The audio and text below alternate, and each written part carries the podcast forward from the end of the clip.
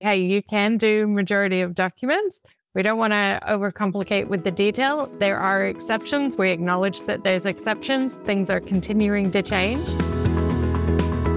You're listening to Australia's podcast for accountants, Tax Talks, the podcast to grow your firm. Welcome to episode 393 of Tax Talks. This is Heide Robson, and thank you to DocuSign for sponsoring this episode. Today, let's go through the last set of questions in our three part mini series about electronic signatures with Jennifer Laughlin and Marcus Hanna of DocuSign in Australia. We will cover, for example, the question which state law applies when you have various parties to the contract in different states. Do the DINs change anything? How do you check that a client matches the ID provided? And what does an audiovisual link actually look like? These are just some of the questions we will cover today. Now, I'm really sorry I had technical issues with this episode, so all voices come via Zoom. There are no locally recorded tracks, which means slightly worse audio, but hopefully okay. So here are Jennifer Laughlin and Marcus Hanna of DocuSign in Australia. How do I know which law applies when? So, for example, let's say the lawyer is sitting in one state, and then we have three people who are to sign and one witness, and they're all in different states. Which state law actually applies? In general, there should be a governing law clause in each agreement which specifies which state's law applies to that document. Any, I guess, probably drafted agreement will have that. It's it's very standard boilerplate clause for almost all agreements. Could you, if you are in NT or Tasmania or South Australia or Western Australia, could you basically then just say our governing law is Victoria, and then you should be all right with respect to electronic signatures? In theory, yes. You can specify another location, another state as the governing law for a document. In terms of electronic signing per se, it hasn't been tested because these, I guess, divergence of electronic signing laws for deeds is only occurred within the last year or two. This hasn't gone to a court to be tested, but as a general principle, you don't have to be in the particular state that you elect as your governing law state.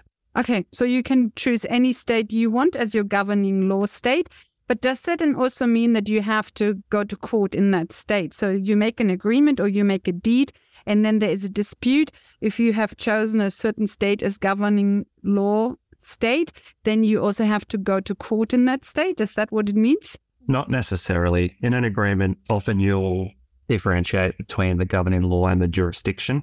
The jurisdiction being where you go to court, the governing law being the state laws which apply and govern the document. So it will very regularly be the same because just practically going to another state and then asking that state those judges to make a decision on another state's law is certainly frowned upon. And uh, this is quite, I guess, a complex area where you have scenarios where, say, if you're going to litigation, there's kind of a, a thing called forum shopping, where sometimes litigants will look for a jurisdiction which favors their case and try and bring their case in another jurisdiction, you know, to advantage themselves.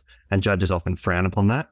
You can technically do it. It's kind of almost a way to get around the law, but judges don't like it. So whenever you're, I think, going um, away from the status quo, which is the governing law should be the law probably of a state that at least one of the parties is in or the lawyer's in and the jurisdiction should generally be the same as the governing law. So the, the courts of the state that's governing. If you if you kind of go away from that, which technically you can, I would probably seek legal advice because um, there are certain responsibilities which you can't contract out of. Um, certain state laws that apply based on where the signing of the sign is located. So certain states around statutory declarations are very specific state-based laws, and you can't always contract out of them. Um, so it, it, does get a little complex there, but in general, I guess the takeaway is that the law you select, the state's laws you select as the governing law, will then govern that document. I see. Is it possible to have different governing laws for different parts of the contract? So, for example, could you say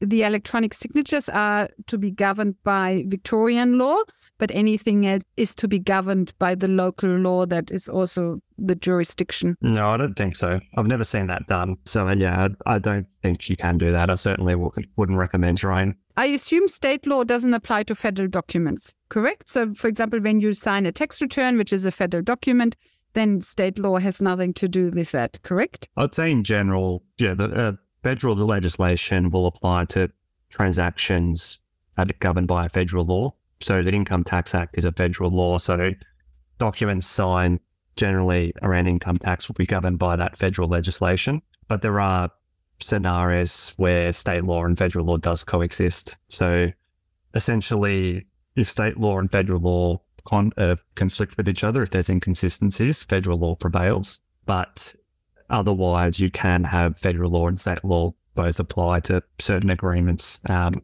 if if they're not conflicting. Let's say you signed a trust deed electronically in a state where you can't legally sign a trust deed. So that means the trust didn't actually come into existence because you don't have a deed. And without a deed, without a validly signed deed, you don't have a trust. So you don't have a trust, but then you lodge trust tax return and sign it electronically. So then the question is, is that trust tax return invalid? I guess it's not a question of signature actually, uh, because yes, you have validly signed the trust tax return, but whether the trust exists or not, for federal purposes, is a state law and not a federal law. I'm certainly not an expert in trust laws, but generally, if you haven't executed a document in a way that's um, enforceable or considered valid in a state, it would be very unlikely that a, a federal regulator or federal organization would look at it and say, that's fine. If there was a federal law that said you can sign the document in that way and a state law that said you cannot and they conflict with each other, then the federal law would prevail. So it, it would be okay. The complexity with trust documents as well is that the state revenue office, certain states you have to get trust deeds stamped, certain ones you don't. But the stage where you have to get a trust deed stamped, the SRO um, or the, the, the relevant revenue office will probably come in and say, we're not accepting this because you haven't signed it electronically, or oh, sorry, because you have signed it electronically, or you haven't done something in the correct manner. So that's one of those instances where a regulator can potentially come in and just say you haven't followed our process. So we're kind of stepping in and not actually, you know, recognizing this document. With respect to the question who signed, do the uh, DINs make any difference? You know, the director identification numbers. Do they change anything? I guess not. Or do they? I don't think so, at least not in a broad sense. I guess, firstly, that would only apply for directors. So, kind of anyone else signing a document, it's not relevant to them. It is a potential form of identity verification, but uh, DINs aren't, at least at the moment, publicly searchable, at least as far as I know. So, for anyone except for, say, a regulator in an ASIC or one of the regulators that can look up these identity numbers, you, you, can't even use it as verification. So if you were just on the other side of an agreement, um, it's not useful in that sense. I guess to summarize that, it is another form of identifying someone, but in limited circumstances. I don't think practically it's going to be much of a benefit in terms of how we verify the identity of parties or potentially prevent fraud in the vast majority of agreements. But, you know, there are definitely uses for the, for the DINs, but I think it's more around kind of corporate regulation rather than identity verification on standard agreements. Just to add to that, I think there's KYC, so know your customer, and anti money laundering legislation that requires more checks to be done. And so we know, at least with the banks, that they all have strict rules around knowing their customers. And part of those checks involve checking that a director is, you know, not on the naughty list and and things like that. There's a number of checks, but there's other organizations that are doing those types of checks and searches on directors to make sure that they're, you know, appropriate. Mm, I, I think that that's a good way of putting it. It's not so much used to verify someone's identity, but it is used to, I guess, um, track a director's history. You know, have have they been involved in illegal activity in certain companies, things like that, where a regulator might find that information very useful. To better understand this ID process, to do an example, let's say I have a potential client contacting me. I ask them for ID and they send me a photo of their driver's license. How can I use now electronic means to actually check whether this person is really it? If I run this driver's license into a government database, the government database might say, yeah, we have this driver's license.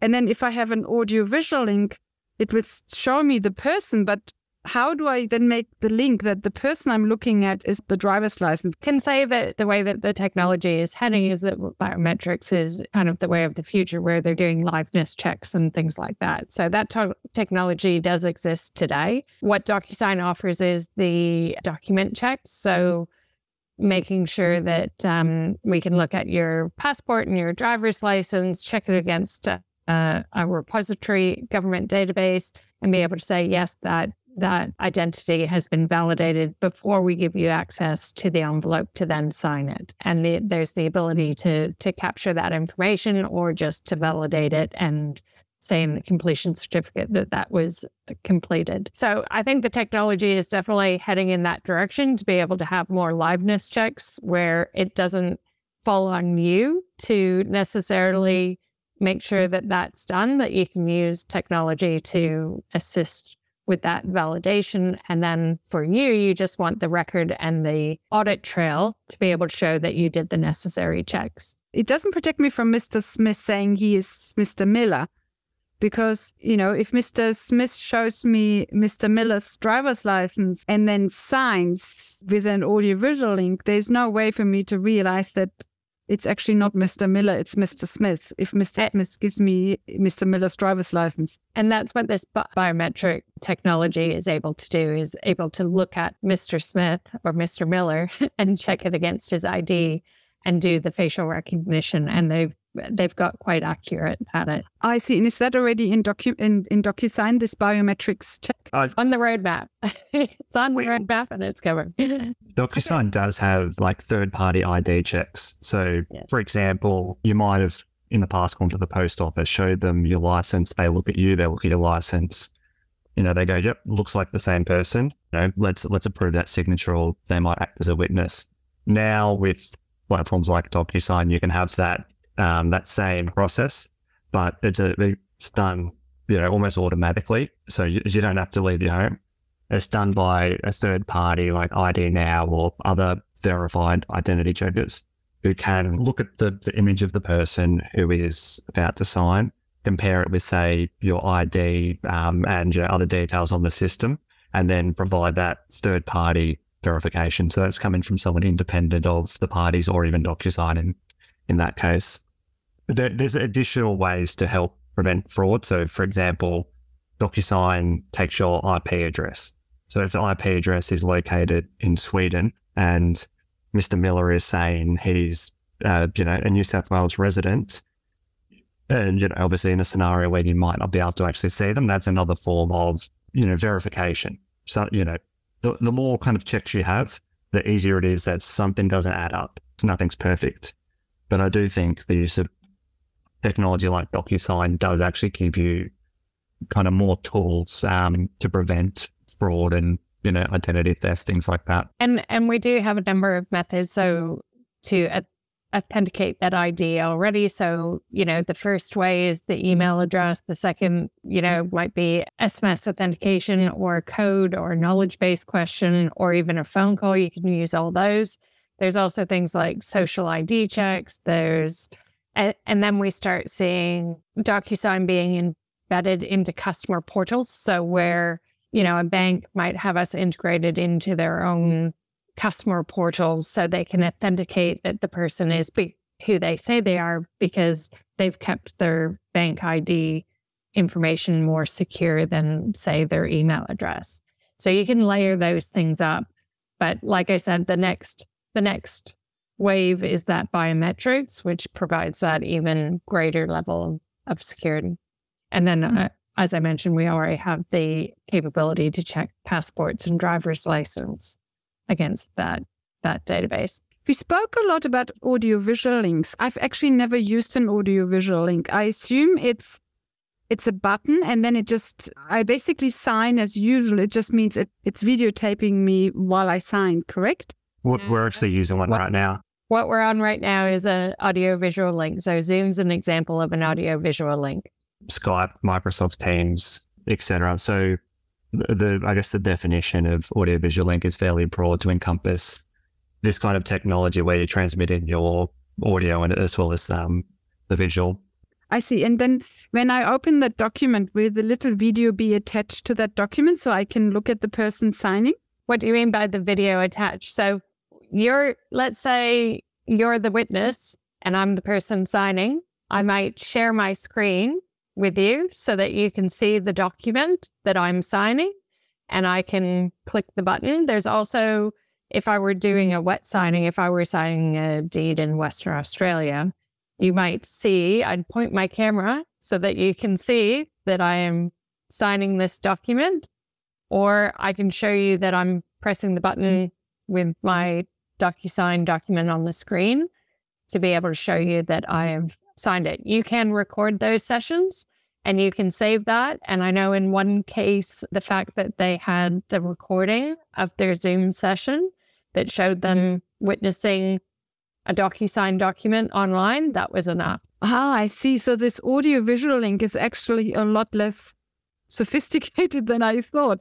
I thought it was some software embedded in the signing process and it would it would film me while I'm signing and then it would be attached to this document. So if you view this document and you want to check the signature, you could press on the button and then it would play the video again. So it's actually not like that at all. It's just basically uh, the people somehow watching each other via a video conference and watching the signing. And the law actually states the requirement is actually just that the witness adds a statement below their signature that says, I certify that I signed this, that I witnessed this being signed over audiovisual link in accordance with X, Y, and Z law, and that it was signed in counterpart. And that's actually what, you know, certain laws, I'm talking about one one in particular, but the requirement is that the witness is certifying that they saw you sign it via audio visual link and that that's what's required. So recording it is like an added piece of evidence and, you know, might be seen as best practice to support something, but it's not necessarily the the legal requirement. It's just that you the witness adds that statement and I know with some of our customers, we've helped them build that into the template so that the witness has that statement attached next to their where they sign. Okay, good. I'm glad I asked that because I imagined something uh, very big and techy. So I'm glad I checked what audiovisual link actually means. So I guess again, it kind of came into play in the middle of COVID, right? So this was something that they put the put the legislation into temporary provisions and and it's kind of hung around. Yes. Okay. Good. So we covered who are you? How do you identify yourself? Now, before we look at capacity to sign, back and future dating, fraud, and a few other things, here's a quick word from our sponsor, DocuSign. Oh, it's coming. That time of year where stress levels go up by 15 to 20%. Yep, tax time. And when stress is up, mistakes happen. But I'm not here to talk about my screw ups because this year I've gone digital with DocuSign. Now there's no snail mail paperwork, invoices are getting done faster. So when it comes to tax time, I can just be an accountant and not some paper chaser. Sign up for your free trial at docusign.com.au. Next time, DocuSign. The next question is Do you have capacity to sign? And I think that is difficult to prove both in a manual or an electronic or in a wet or electronic signature. Do you have capacity to sign? I guess there's not much difference between the two processes, correct? Correct. But I know that I work with some of the banks and they're under pressure to ensure that vulnerable communities aren't signing under duress. And so they're having more signing so- ceremonies recorded and that can be helpful evidence. So last year we released our Zoom integration, which does allow you to have a signing ceremony on Zoom and you can share the screen, walk them through the document, and then hand over the ability for them to sign in that session. And it's all recorded in the compl- completion certificate that they have had a Zoom session. So that recording can be kept as evidence. You could even, you know, upload it back into the envelope Well, it still requires the other person to ensure that the right person is mm-hmm. able to mm-hmm. sign or has to sign. That's one way that it can be facilitated electronically. That's actually true. Uh, having the whole process recorded provides more protection. After the question is, do you have capacity to sign? The next question is, do you have authority to sign? And I guess that can't be included in the uh, signing process unless you design your processes in a way that only the people who have authority to sign actually you know get to the signing point so unless the processes are designed and manage the risk yeah. let me say differently this question about authority really needs to be managed through the process and can't be managed in the actual signing correct correct. You can configure it into or automate it into the process though using docusign. So what we have a lot of our customers might need two directors to sign. And so we create signing groups where we've got the directors in and and only those people can sign in these certain scenarios. Or we have what's called I've forgotten the name of the feature but it's it's basically where say the contract value is over a certain dollar amount only certain people can sign that internally uh, or approve it internally so you can put in rules or smarts that will determine whether that person has authority to sign, but it does require you to configure those rules yourself. So mm-hmm. it's not a, you know, a catch-all, but it means you can uh, execute on a policy internally to make sure that your your in-house signers are the correct people, or if they're an external party, you can create a signing group that says only these these people can sign. So this was all about who is signing. I think what was signed that is a lot more watertight in an electronic signature. As we covered last week it's a lot harder to actually change what was signed in an electronically signed document or it's close to impossible to change that. Whereas in a paper document with a little bit of skill you can remove the stapler or the the glue exchange the pages and reglue it or restaple it. And it takes forensic science to work out whether that happened or not. So, what was signed is very clear in an electronic signing process, correct? Yeah, that, that's right. Due to tamper-proof technology, as, as Jen talked about last week, you know what you're signing. So you've got the document in front of you, and you also know that if that document is there, if there's any kind of changes made to it, someone tries to, you know, do anything dodgy, so to speak, that your signature then is invalidated um, on that document. So you have that assurance after the fact um, around what you sign in as well. And then the la- last question is who relies on the document?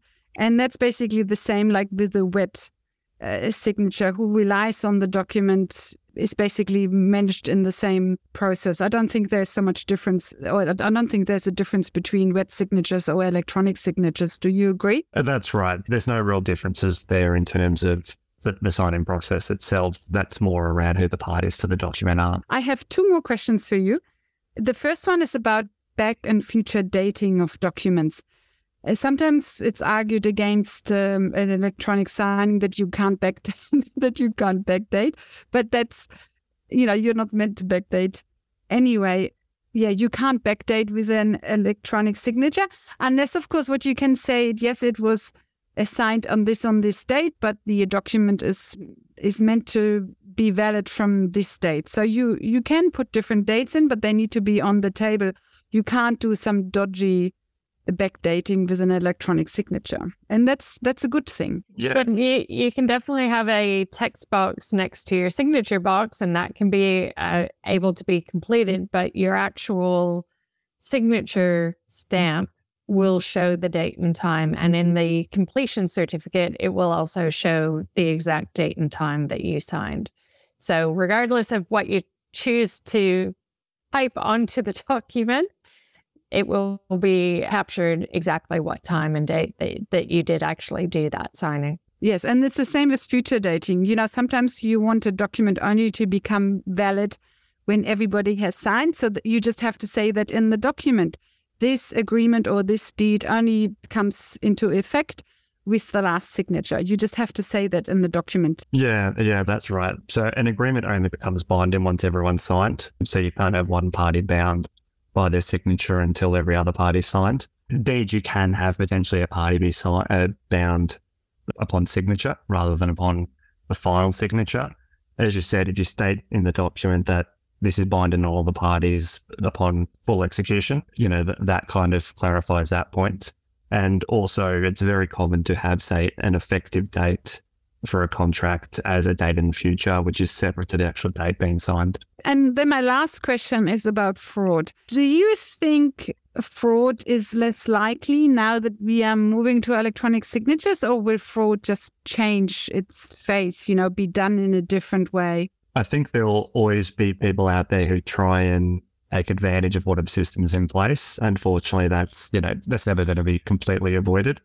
I think the use of digital signatures definitely makes it um, harder to get away with basic fraud, just due to those additional identity checks, which you know often aren't present when you're wet signing a document. You said digital signature, Marcus. Did you mean electronic signature, or did you specifically say digital signature? I said digital signature on purpose. Um, so an electronic signature, again, it, it may just be a scribble on a screen that you apply to a document that itself could fairly easily be replicated or fraudulently applied. The digital signature process involves all those additional checks, um, including a, a, completion certificate. So there are additional methods, you know, due to the, the type of technology being used that I think can help prevent fraud. Yeah. So what you sign on DocuSign is a digital signature, then, correct? Yeah. I mean, I guess it depends which jurisdiction you're looking at because the, the definitions around digital and electronic signatures do differ around the world. I see DocuSign as a digital signature platform because of those additional checks. It's definitely above your basic electronic signing. There's certain areas you might say it's not the basic DocuSign functionality is advanced electronic signatures or something like that. But then it does have that actual robust digital signature options as well, which, you know, would be, um, you know, a great advantage when you're signing complex transactions or, you know, more important documents. With regards to protecting against fraud, we have mm-hmm. also seen, for example, banks put in extra precautions to make sure that they don't have, say, broker fraud. So, brokers not signing on behalf of their clients. And the way that they do that is, again, by embedding it more into their customer portals, making sure that they have two factor authentication. All these things help protect against the, the chance of fraud happening.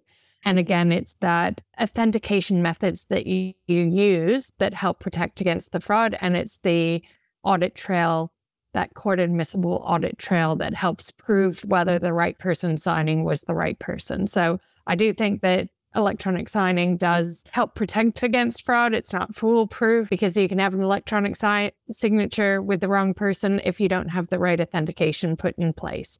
Put the right authentication in place, put the right processes in place, and you definitely have a stronger protection. You know, we want to make it as simple as possible to say, hey, you can do majority of documents.